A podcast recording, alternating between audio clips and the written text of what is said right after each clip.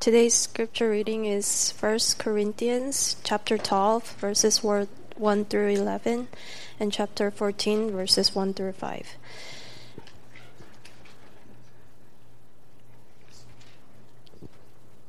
Now, concerning spiritual gifts, brothers, I do not want you to be uninformed. You know that when you were pagans, you were led astray to mute idols, however, you were led. Therefore, I want you to understand that no one speaking in the Spirit of God ever says, Jesus is accursed, and no one can say, Jesus is Lord, except in the Holy Spirit. Now there are varieties of gifts, but the same Spirit. And there are varieties of service, but the same Lord. And there are varieties of activities, but it is the same God who empowers them all in everyone. To each is given the manifestation of the Spirit for the common good. For to one is given through the Spirit the utterance of wisdom, and to another the utterance of knowledge, according to the same Spirit. To another faith by the same Spirit. To another gifts of healing by the one Spirit. To another the working of miracles. To another prophecy. To another the ability ability to distinguish between spirits, to another, various kinds of tongues, to another, the interpretation of tongues. All these are empowered by one and the same Spirit, who apportions to each one individually as he wills. Pursue love and earnestly desire the spiritual gifts, especially that you may prophesy. For one who speaks in a tongue speaks not to man, but to God. For no one understands him, but he utters mysteries in the Spirit. On the other hand, the one who prophesies speaks to people for their upbuilding and encouragement and consolation. The one who speaks in a tongue builds up himself, but the one who prophesies builds up the church. Now I want you all to speak in tongues, but even more to prophesy. The one who prophesies is greater than the one who speaks in tongues, unless someone interprets, so that the church may be built up. Series on edifying. To edify means to build up. And when I woke up this morning, or actually when I was reviewing my notes last night for this, I was thinking, I can't believe I'm going to preach this. uh, this is a very difficult text to preach with a lot of explosively controversial material. And it's been a kind of intense week for me um, between VBS and bishop training and, and a funeral. Um, I, I, I, can't, I mean, it'd be hard to preach this any week, uh, but it's, I'm preaching it this week. It really deserves probably an extended Bible study. Um, to, to go through all the different difficult issues that the different verses wake up. But I'm going to attempt to do this in one sermon. Look at that clock, guys. All right. So I'm just warning you if I go a little long today, it's because it's, it's there's a lot of difficult material in here, and I can't hit all of it. But today, the, uh, my aim is that there's many churches when we talk about gifts. I think that they they're really the focus is off. The focus is not on the way the Bible is emphasized. The, the focus that the Bible emphasizes. And when I make this critique, I'm not just making a critique to one side or the other. So when most people think about gifts, they think of the charismatic churches or the Pentecostal churches. The churches where you, you see the people who do tongues or prophesying and, and miraculous gifts and so forth. Hmm? And so they, those folks, they love to emphasize gifts. Um, I'm not, I'm, I'm making a critique of them that I think their focus is off. It's not in what the scriptures are teaching. That there's a discourse here between chapters 12, 13, and 14 on the spiritual gifts, and their focus, I don't think, is exact. There is not really emphasizing what Paul is emphasizing. But on the same side, I also think that the cessationist churches, and those are the names of the churches of the people who think the miraculous stuff has ceased, that was only in the early church. It's a big debate within the church, and it divides a lot of Christians. I'm really not interested in, in addressing that issue today. I, actually, the critique, and I hope that when you hear what, what I, I, have to teach you today from these, passages, that you'll see that there's really a critique on both sides. There's a critique on the cessationist side and on the charismatic side on the way they typically tend to handle gifts, because I don't think that's really what Paul is getting at in the text. Okay? Now, there's a lot of difficulties in this issue. And I'll just try to get at them in, in a certain way. And I'm going to do it in three parts. Part one, the complexity. The complexity of spiritual gifts. Part two, the problem with the church and gifts. Or maybe I should say the problems. But the problem of the church with the church and gifts. And part three, building up in love. Building up in love. So, part one, the complexity of spiritual gifts. Um, first, when most people read this passage or hear of this passage, the, the first thing they tend to do is get, they get sidetracked into these things. To each is given the manifestation of the Spirit. One is given the Spirit of the utterance of wisdom. Someone has a gift of faith. Someone has a gift of knowledge by the Spirit.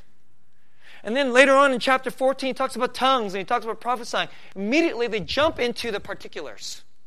And I think right away, when you start getting into that, you're already on the wrong track. So just follow with me now. Let's go to the beginning of the chapter and let's follow what he's saying.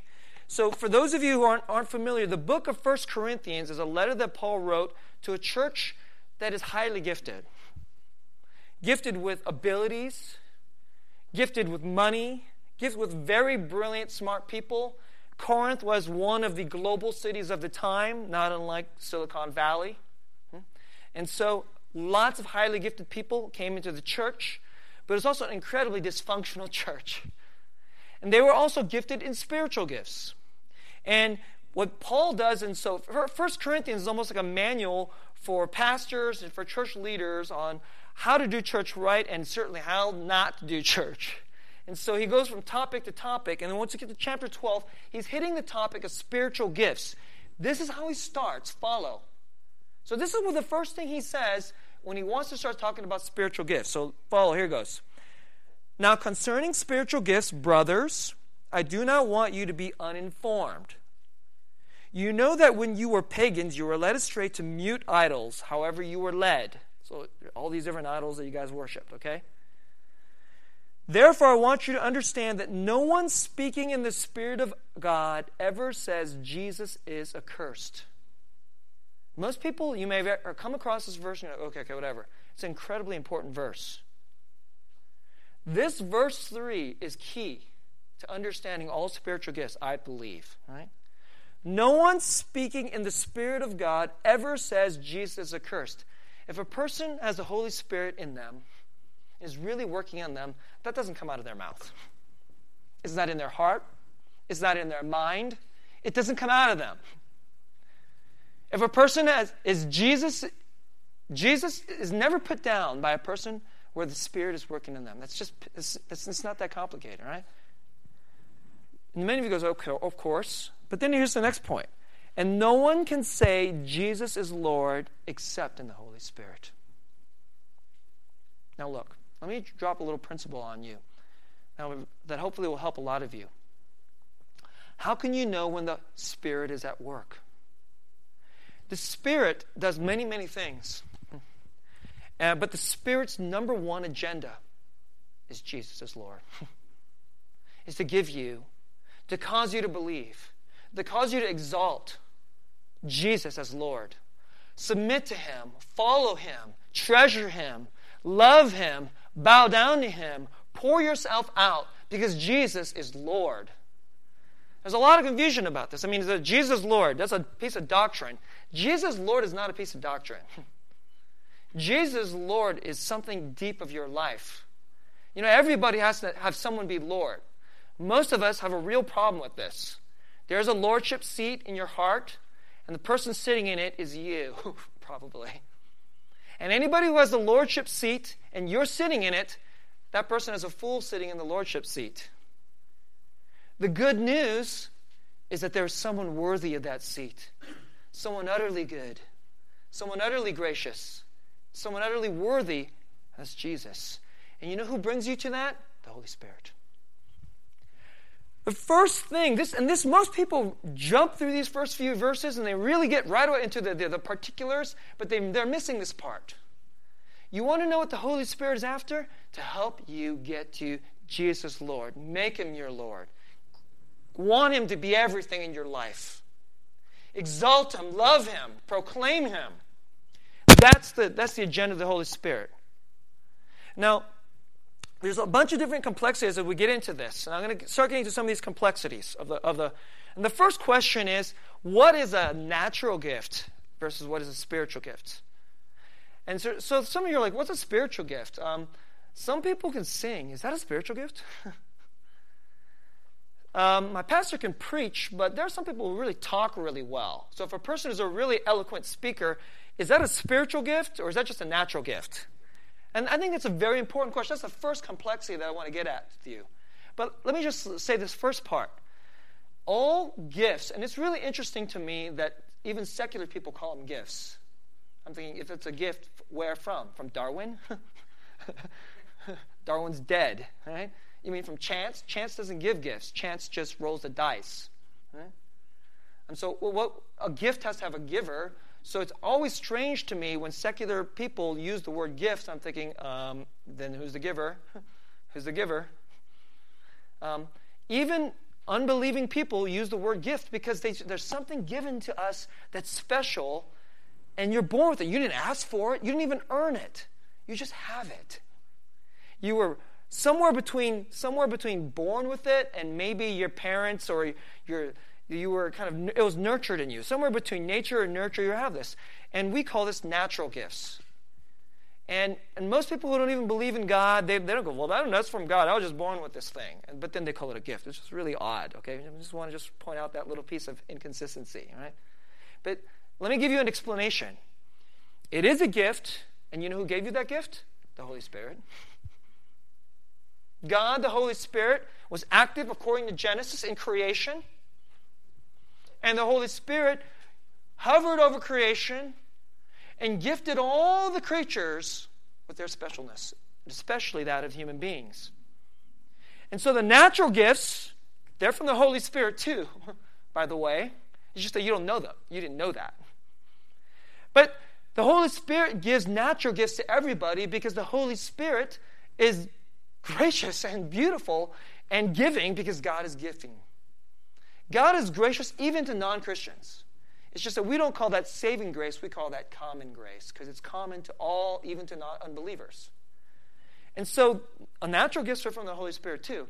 But that's not the Holy Spirit's number one agenda. If the Holy Spirit's number one agenda is to help you move toward Jesus as Lord, you know what the Holy Spirit is? When everybody proclaims and knows that Jesus is Lord, you know what the Holy Spirit is doing? He's recreating.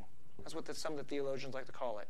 He's taking creation and remaking it, reshaping it from its fallenness, from its sin, death, disease, and pride and evil, to wash it. And you know how that happens? The Holy Spirit is sowing lordship of Jesus Christ. That's when the world will be remade. The world is moving toward recreation. And the Holy Spirit is doing that work. And you know when you can begin to see the Holy Spirit is, where that work is happening? When Jesus Lord. Because when the whole when the whole world will be remade and recreated with no more sin and death, recreation has been complete, and everybody will say, everybody will gladly say, by the Spirit, Jesus Lord. That's the gift of the Spirit.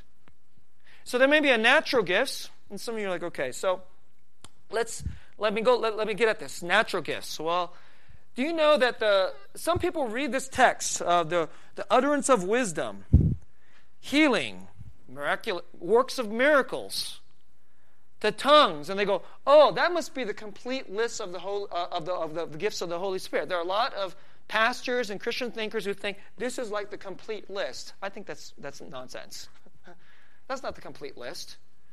Um, because they think the only thing you can figure out by the whole, it's got to be some kind of like churchly thing and it's got to be some kind of spectacular thing. So this must be the complete list. I don't think it's an exhaustive list. Some of you think, well, just to give you an example, um, there's a, another place in Scripture where Paul says administration is a spiritual gift. Well, that's a funny one. That sure looks like a very natural gift, doesn't it? You have a person, I mean, the last I checked, a really good COO. I mean, it's pretty hard to have the job as a COO if you have not given a natural gift by the Holy Spirit of administration. right? It's very hard to be a really good senator or, or a congressman or a really good principal if you don't have a gift of administration. And yet, Paul calls that a spiritual gift. So there are some things that are kind of obviously natural gifts, like that seemingly like a, a, a like administration, or or something like maybe throwing a baseball 95 miles per hour. That, that's one I want. I wanted, but unfortunately, that God did not give that one to me. Right? I can barely throw a baseball 50 miles an hour. I think my son throws harder than I do. Right? Which is good. okay, but those are natural gifts. And then some of you have heard of spiritual gifts. Um, well, like tongues, for instance. Some, not, let's not even get into whether uh, you think is real or not, okay? But it sure seems like, wow, it must be of God because the only people who seem to do it are the ones into Jesus, and it's, it must be like some God must have showed up and made something happen. Other things that you can, you can believe are spiritual gifts would be something like preaching. The one who really preaches well is like, man, I sure hope that's a spiritual gift because it better be more than just talking right, right? You, you're, I hope many of you think, I sure hope my pastor got a spiritual gift of preaching, and I hope, sure hope it's from the Holy Spirit, because I don't know what I'm doing here otherwise. I hope so too. Right? Although I don't really worry about it, quite frankly.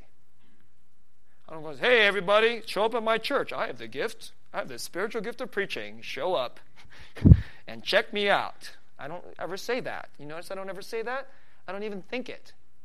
I don't even care about it. We'll get to that. But there's natural gifts, there's spiritual gifts, and then there's like this gray area. so, administration, spiritual gifts, when does it go from kind of natural to spiritual? Remember, it's all from the Holy Spirit, whether it's creation or recreation. But the when does it become a spiritual gift? Because a, a person who does not believe in Jesus and born again, and thus the Spirit born of the Spirit, and the Spirit indwells them, they're not going to have spiritual gifts. You can't have, they can only have natural gifts. Okay? Only a person born again with faith in Jesus Christ can have the spiritual gifts operating in them. I'll just give you a little picture of how I think this how I think this works. All spiritual gifting is to drive people to to bless others unto the proclamation Jesus Lord. That's what a spiritual gift is. You want to know what a spiritual gift is? It's that. Whatever that's in you that impels you to raise up the banner and exalt Jesus, that's from the Holy Spirit. That's how you know it's from the Holy Spirit. And if it's it's some special thing that you've got that really helps other people do it, that's a gift. That's an important spiritual gift. Right? Now, let's get into this is the gray area. So, to just to kind of get into this gray area, any of you guys watch American Idol? It's like, oh, there you go. Pastor Sisson using American Idol illustrations again. I love American Idol. Right? Although I stopped watching it because my favorite dude is gone. Right? Simon is gone. He's the mean one, the truth teller. Now they have all these lame, nice people on there. I'm like, forget it. I don't want to watch nice people like blow smoke up, up people's butts who can't sing, all right? so I don't want to watch that. But um, it's really interesting. A person will get up there and they have a fantastic voice, great pipes, hit every note perfectly with power, incredible technical singer. And then you know what the judges do? All three of them, they all dump on this person. You ever see that? I've seen it. They're like, no, you're not a great singer. You're a good singer, you're not a great singer. You know what they're saying? You know what they're saying? This is they don't have theological language. But they're just saying that's just like a natural gift, but you're still not a great singer. You really don't know how to bless yet. You know what they want from the singer? You believe the words. It comes from the heart and it's in your face. And when it comes out, oh man, then it has real power to reach us and move us. You ever seen that? You know the difference, right? The person who is essentially like a machine and sings perfectly, boring. But then the person who doesn't sing, who sings kind of imperfectly, but it comes from the depths of their soul. And there's power to it, right? Now, you can even still do that with natural gifts, but to do it for Jesus, that's spiritual gift. There could be two people up here who sing in praise. One person is singing with gift of the Spirit. One person is just doing natural gifts. The funny thing is, the natural gift person might sing better from a pure talent perspective, but the one that will bless you, the one that will help you go, Jesus, Lord, is the one that's doing it in the Spirit to exalt Jesus. That's a spiritual gift. See the difference? Very important. Let's move on a little bit. Let's get to verse 4. Other complexities. Now there are a variety of gifts, but the same Spirit, and there are varieties of service, but the same Lord. Notice how gift and service is connected. Right? And there are varieties of activities, but it's the same God who empowers them all in everyone. Let me make the next point. There's a lot of people who think, okay, spiritual gifts, okay, that's okay. Uh, pastor, he, he's, he, he can preach. And then there's some people, okay, now I'll believe it. Okay, someone's up here, he's really singing to the Lord. Okay, I guess that's a spiritual gift. You convinced me. Thanks, Pastor. And then you have some other people, they maybe they can do prophesying or some other stuff. Okay, that's a, uh, but I, don't, I can't do any of that stuff. So uh, I don't have any gifts. Wrong. You show what the Bible? You show what the Bible just said? That the same God empowers them in everyone. Everyone who has the Holy Spirit, because you believe in Jesus, you have a gift. You have a gift. You have something from God, and it may be some God may be utilizing something in the natural, but then He takes it to another level. Right? Maybe it's not even natural. It's like you got saved, and then like, and then He just pops something new into you. I don't know. Right? I mean, I used to be good at reading texts. But in the last five years, what I can see in the Bible is just going to another place, quite frankly. And I don't think it's because I'm smart. It's because somebody's there with me when I'm reading this thing. I think that's a spiritual gift. I didn't have it just because, well, Suzong, you're a really good literary guy, and you got A's in English, and you were an English major, and therefore that's why you're so good at. I don't really think so. I don't think so. Hmm? Hmm. But everybody has a gift. Now, I have this friend, he's a pastor, and he's a baseball fan like me. And baseball scouts have this language, they call it tools. And so, whenever they like assess potential baseball players, they're like, okay, can he hit? So, and tools are the desirable things that they, you know, abilities on the baseball field. Hit, hit for power, run really fast, throw, throw a ball really hard, okay? And I've, I've, uh, and my friend, when, and we were, and I asked him, like, hey, do you know this one pastor guy? And he goes, yeah, I know him. And you know, now I'm, I'm also friends with this other guy that I mentioned. He goes, So what's he like? He said, Oh, that guy, he's a five tool pastor. and I, I started laughing when he said that because I knew exactly what he meant. And he meant, okay, that guy can preach, that guy can counsel, that guy can lead, that guy can lead praise, that guy can, that guy can like sit with you at the at, at, when you're dying in the hospital and ma- and make you feel loved and love Jesus. I'm I'm sitting there going, Wow. As soon as he said he's a five tool guy, I'm thinking, like, I'm like maybe a two tool guy. maybe two and a half when I'm going good. Hmm? And that's probably what most of you do. I don't have any gifts. Wrong. You got a two tool pastor. But you get Jesus in this church, don't you? Some of you may have one tool, some of you may have five. Some of you have five but you're only good at two of them. And you're only good at the third one every other day. you have, okay, and, and then the other two only show up like twice a year. I don't know, okay? But it doesn't matter. That's not what matters. If you really understand what Paul is saying here, you actually stop worrying about the gifts. He has a discussion about gifts, but it's really interesting.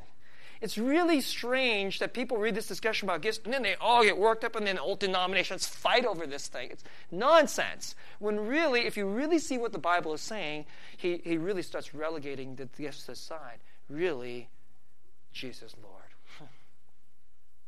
What do you got? To pour life into somebody else, to help build them up, because that's what edify means. Jesus Lord. Use it. That's your, that's your gifting. Um, let's see. Uh, oh, that's it for part one. Okay, all right. I'm just trying to. Be, I'm just trying to be concise here. Okay, let's stop for part one. Right, there's enough complexities. Natural, spiritual, ambiguous. I don't have any. Uh, I already know that some of you are thinking, What are mine? You're sitting there going, I don't have any, but I'm supposed to have one. But I feel like I got none. I must have none. But pastor said I have some. He must be right, but I think he's wrong. What are mine? Okay? I'm going to get to that in just a sec, okay? But let's go to part two of my message. The problem with the church and gifts. Okay? The problem with the church and gifts. Um, let me uh, go to um, uh, let's go to chapter 14. Go to chapter 14. So we read this chapter 14, verse 1. Follow along what he says. Most people, ne- a lot of lay people, they'll never even read this. It's a really odd and interesting thing he says. Right? Verse 1 Pursue love and earnestly desire the spiritual gifts. You should desire spiritual gifts. That means you can get them if you ask for them, by the way. They're gifts, remember? They're not earned, they're gifts. Gifts aren't earned. Pursue love, desire the spiritual gifts. That's a pretty good formula for discipleship training, quite frankly. Hmm. But most people don't even know what to deal, deal with that, all right? Especially, now listen to what he says, especially that you may prophesy. Really? You're supposed to actually desire that gift and desire that you get to do it. And I'm going to get to that in just a second, okay? For one who speaks in a tongue speaks not to men but to God. For no one understands him, but he utters mysteries in the Spirit. On the other hand, the one who prophesies speaks to people for their upbuilding and encouragement and consolation. Do you see that word, upbuilding? Important word. The one who speaks in a tongue builds up himself, but the one who prophesies builds up the church. He edifies the church. Now I want you all to speak in tongues, but even more to prophesy. The one who prophesies is greater than the one who speaks in tongues, unless someone interprets, so the church may be built up. You hear it? Here's another pro- one of the problems in the church is we all kind of want the, the flashy gift. that's another that's another big problem in the church. We all like the spectacular. It's one problem in the church. Show me the spectacular. Show me the miraculous, the flashy, prophesying. Now, I'm going to give you my take on what this text means. And to a certain extent, I, I don't normally say this, um, but this is my opinion. A lot of pastors disagree with me on this. So you may not necessarily exactly want to take it to the bank, but I think there's wisdom in what I'm saying, and I think it flows out of the text. Right? A lot of people think prophecy only has one meaning. And mostly, when you hear the word prophesying, you think prophesying means being able to foretell the future infallibly like God. So, a lot of you think, okay, we need a prophet in this church. And so I want to go to that prophet and find out if I'm going to get that job. Pastor, we, we're really having a hard time having a baby. Are you a prophet? If you're a prophet, can you tell us if we're going to get that baby? So a lot of you think a prophet equal oracle because sometimes in the Old Testament, God did that, right? But let me tell you, that's not the only meaning of prophet, prophesying. That's just only one range of meaning, and it's actually the least important one. In fact, it's probably not important, and in fact, that's probably not what this text is talking about. Okay? So if you want an oracle, um, don't go to church. And that's you're, you're, you know that's foolish, quite frankly. That's probably not what this text is talking about.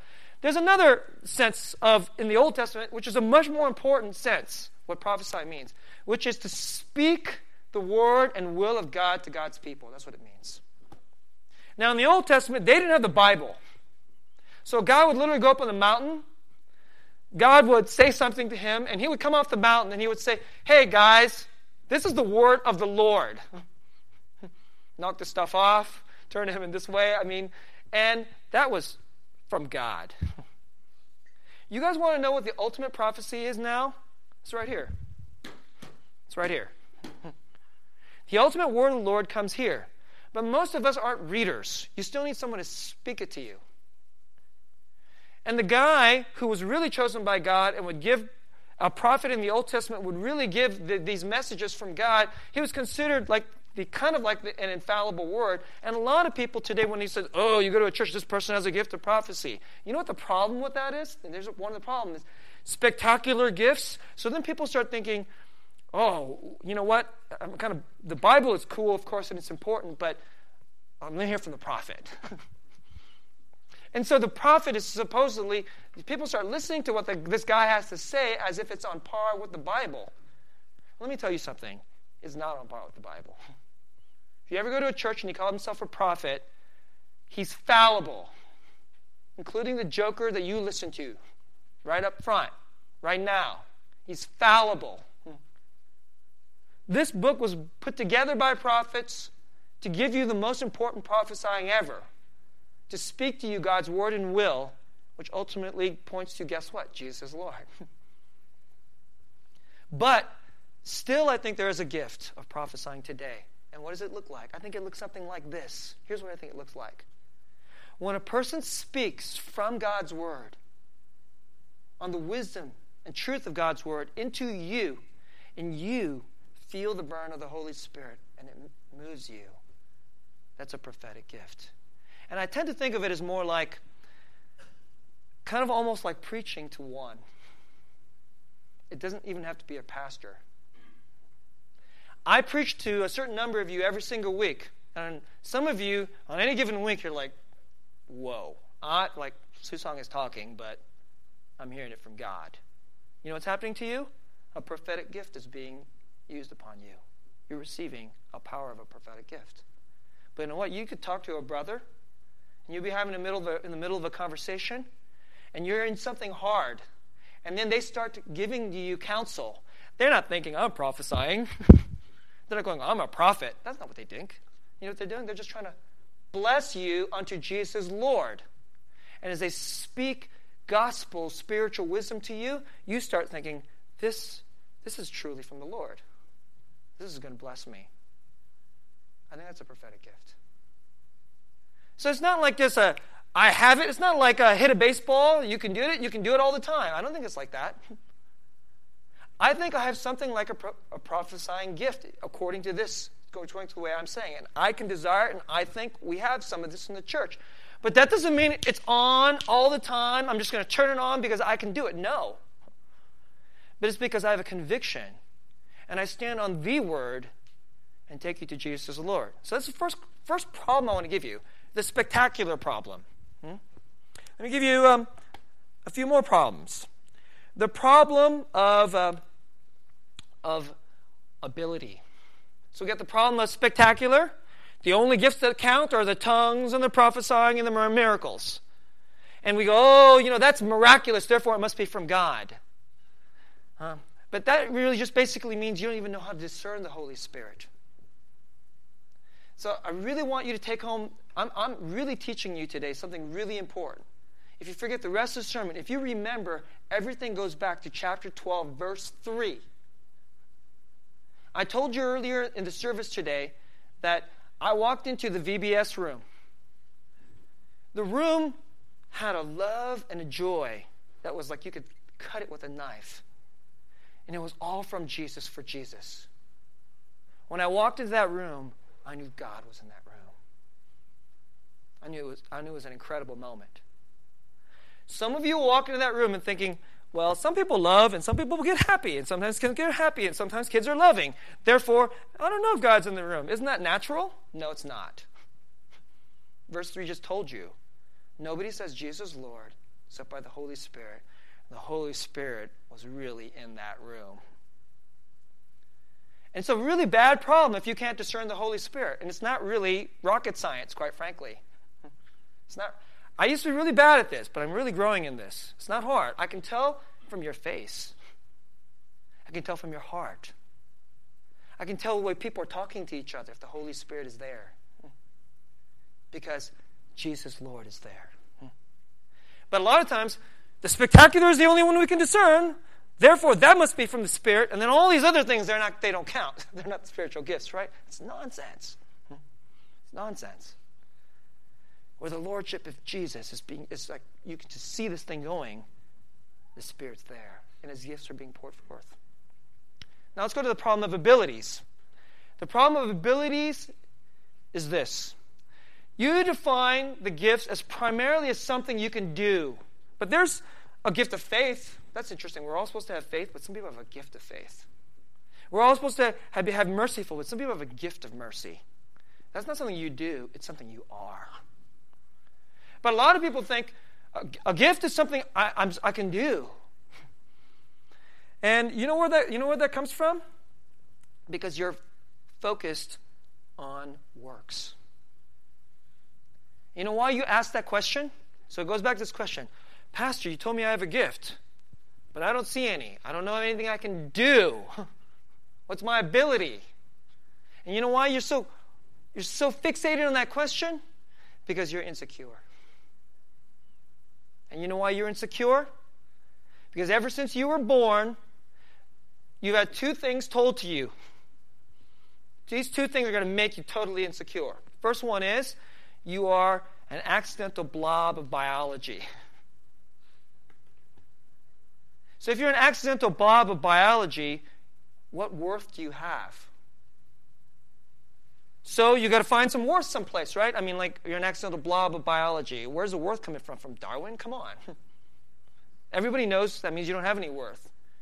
Ants are accidental blobs of biology, and I step on them regularly. Into, if you come into our house, they die. according to according to grace. Thus says grace, and, and I will obey her on that one, okay? But you know the second thing? Because oh, you're that's one thing you're told, accidental blob of biology. You know the other thing you're told? Oh, you're you're you're you're so pretty. You're so special. Oh, you're so fast. That's why you're so special. You, you can run faster than anybody. Oh, you did that math problem super well. Oh, you're, you're so great at basketball. That's why we're going to pay you a million dollars. So, what we do is what is our gift, and that is what makes us special. That is what gives us worth. That's why we're so focused on. The gifting is what we can do. And it stems out of it stems out of insecurity. But the, think of this Okay, we're fixated on the on the spectacular. We can't discern the Holy Spirit. It's based upon your performance and your work. And so, because it's based on your work, you know what you, you, you get, you start thinking about? It's about works righteousness. It's your performance. You're really good at performance? Oh, okay, there must be spiritual gift. I must be going good. It's a gift, remember? You didn't earn it.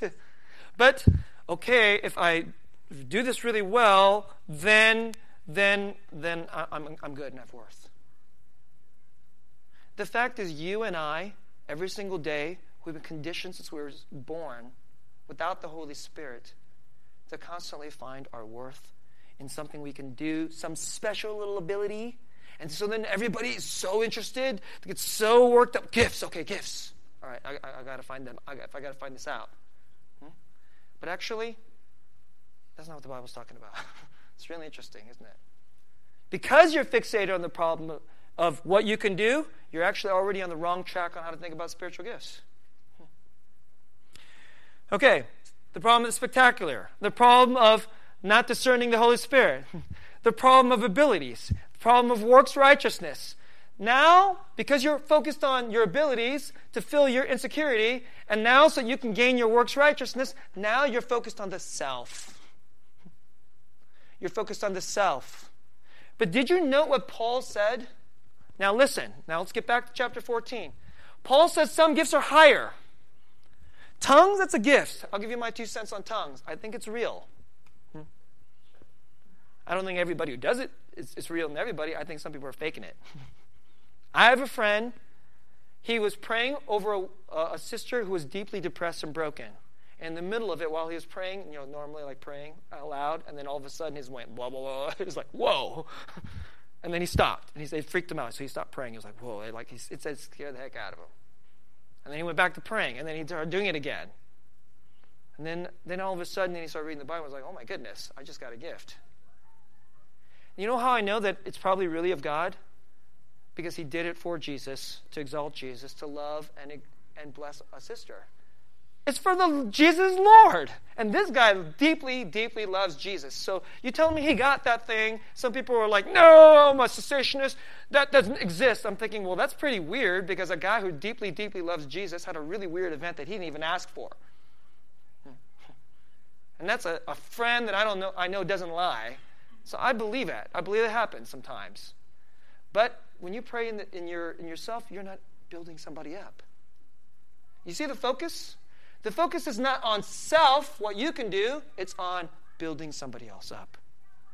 So, my ability, my performance, my works righteousness, the thing that makes me special, oh no, it's about me. It's already totally wrong. Focused on me, it's wrong. Um, and one more before I move toward um, the latter portion of my sermon. It's focused on pride. There's two types of pride, by the way. Two, a manifestation of pride. I can do this, that's why I'm so great. Look at me, look at me. Hmm? Or, I can't do this, that's why I'm no good. It's still about me. I'm so bad, I'm so bad. I'm so great, I'm so bad. There are two forms of pride. A pride can be in a very puffed up person and a totally deflated person. Because pride is ultimately about self, it's about me. And if you're focusing on gifts, on ability, on the spectacular, what can I do? And then when you could do it, oh, you're puffed up. And when you can't do it, oh, you know, I don't have tongues. I'm, I'm, I'm, God must not love me. When it says that nowhere in the Bible. there are people who are jealous of the people who have tongues. I used to be jealous of my friend when he told me that story. I was like, dude, I want that. That'd be cool. I would like that to happen to me. I would like to pray in the middle of it, like, freak me out. Freak me out, Jesus. I even asked for that a little bit. And then after, then I read this, and after I started reading this passage, I'm thinking, well, that's actually pretty stupid. It'd actually be better to explain the Bible, and a person gets it, and then they, because Jesus Lord, I want to live for Him. That's way better. It's not even a little better, it's way better. There are gifts that build up. Let me give you one. How about mercy? Mercy. Mercy is not even a thing you do, it's a quality of your heart. It leads to something you do. You do it for Jesus Lord, that's a tremendously high gift. I wish a lot of people would want the gift of mercy. I absolutely long for our church to have the gift of mercy. Um, but we all want the thing that is about me. I get the special little experience, blah, blah, blah, blah, blah. It's about me. Pride. No. Um, let me go to the latter portion of my message building up in love. Go to uh, go to the latter portion of chapter 12. The latter portion of chapter 12. Now, many many of you we're about to get into a portion of scripture that probably almost all of you have heard and know. Chapter 13. Have you heard of 1 Corinthians 13. Any of you ever heard of this little passage called 1 Corinthians 13? Any you, you know what it's about? It's a very, very famous passage. It's all about love. Hmm?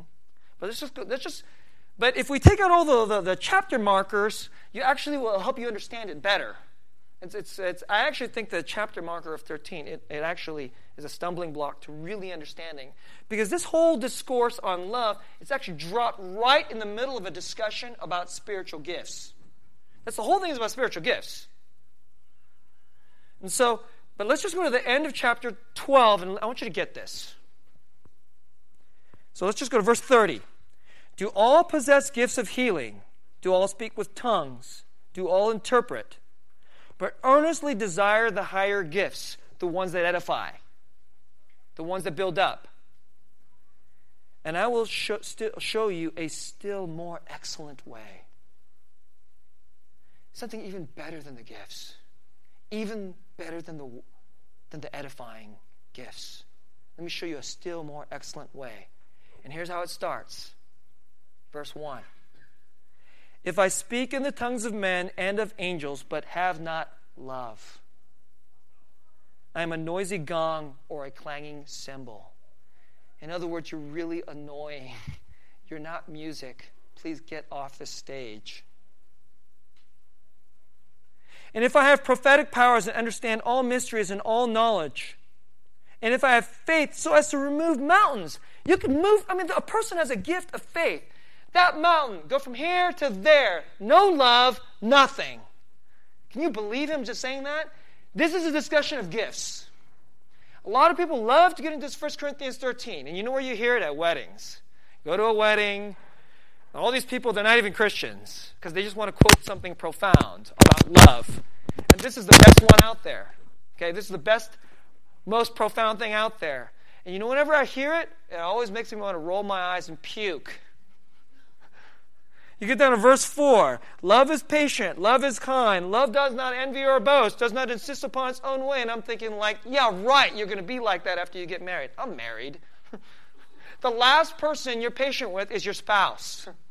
The last person, the first, the first person you insist upon your own way is your spouse. So, like, anybody's really going to do this after they get married? Come on, it's nonsense.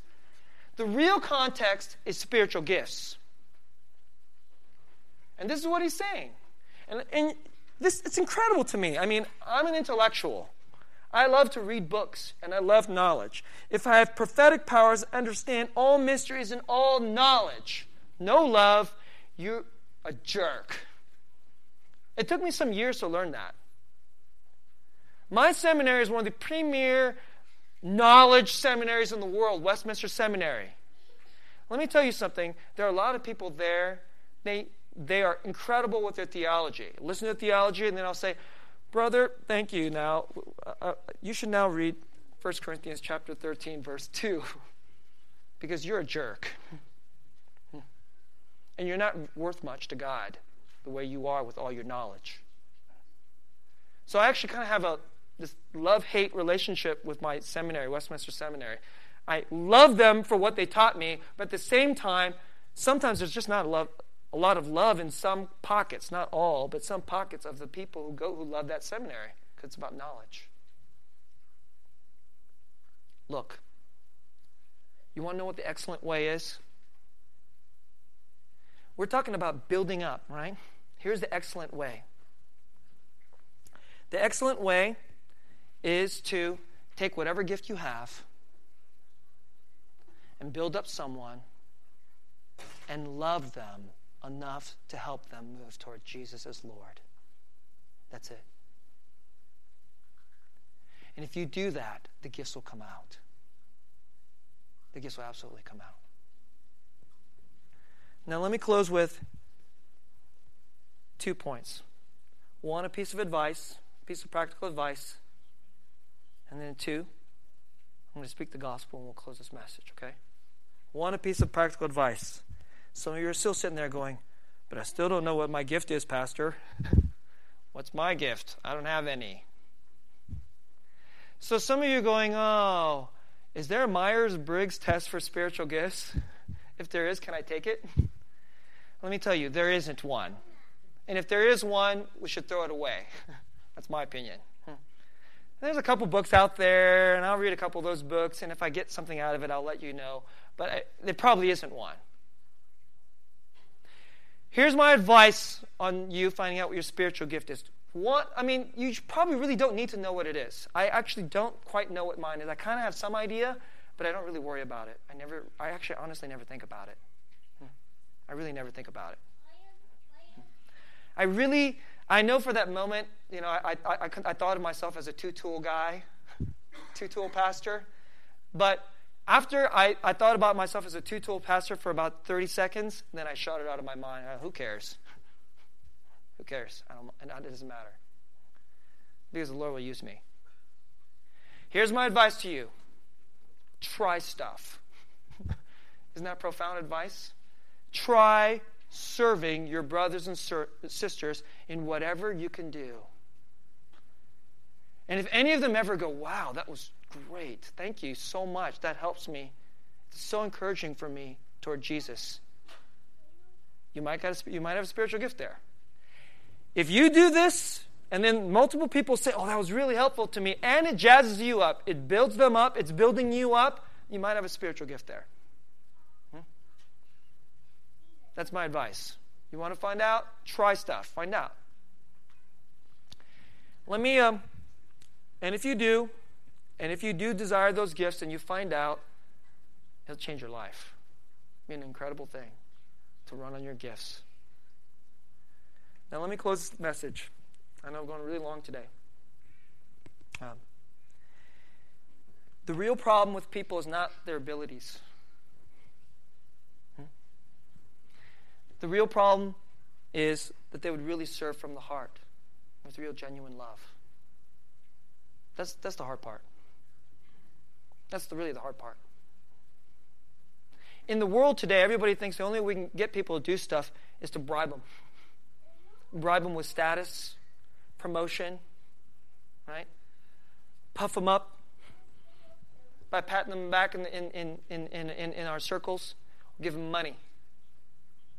But actually, to really build up from the heart, that's, that's the hard one. Because there isn't really, not nearly enough love in us, not nearly enough servanthood in us, which is why we don't build up very well. And I want you to think about Jesus. And here's the way I would like to give you the gospel today. Is Jesus gifted? Hmm. Answer that question. Nod your head, shake your head. Is Jesus gifted? You bet your buns he's gifted. He's got some pretty important gifts, like Almighty. it's like omnipotent. It's a pretty good gift. I mean, LeBron can pass basketball. Jesus has omnipotent. It's like, dude, that's a pretty good one, Jesus. You know what most of you guys want? What you and I want from Jesus?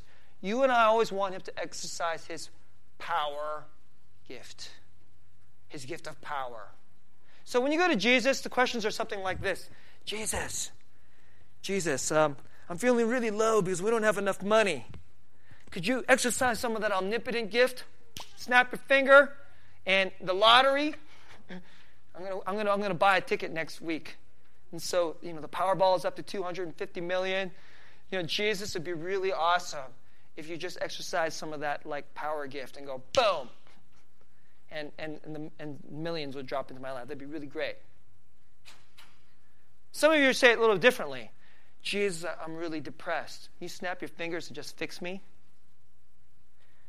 Jesus, I, I, I'm, I, I keep looking at porn. You snap your fingers and fix me.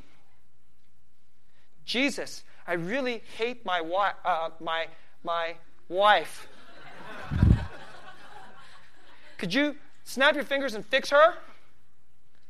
I really hate my boss. Could you snap your fingers and get him fired? You snap your fingers and get me a new job in this terrible economy? These are the gifts you guys want. When you think about gifts, these are the gifts you think about. Even when we think about gifts, it's wrong. What is the gift Jesus gives?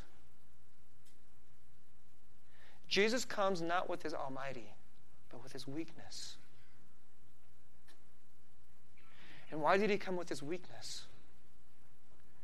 So that he would love us. And do you believe that Jesus loves you more because he's almighty or because he was broken for you? And he was a servant, Lord. You don't just believe that he loves you, you know he loves you because he was broken for you. He didn't do it by spectacular, he did it in weakness. In your weakness, just love your brothers and sisters and build them up unto Jesus is Lord. Then the Spirit will make the gifts come out. You don't have to worry what your gift is. We'll have an awesome church. You'll get really, really happy in this church when that starts to happen. Okay? Let's pray.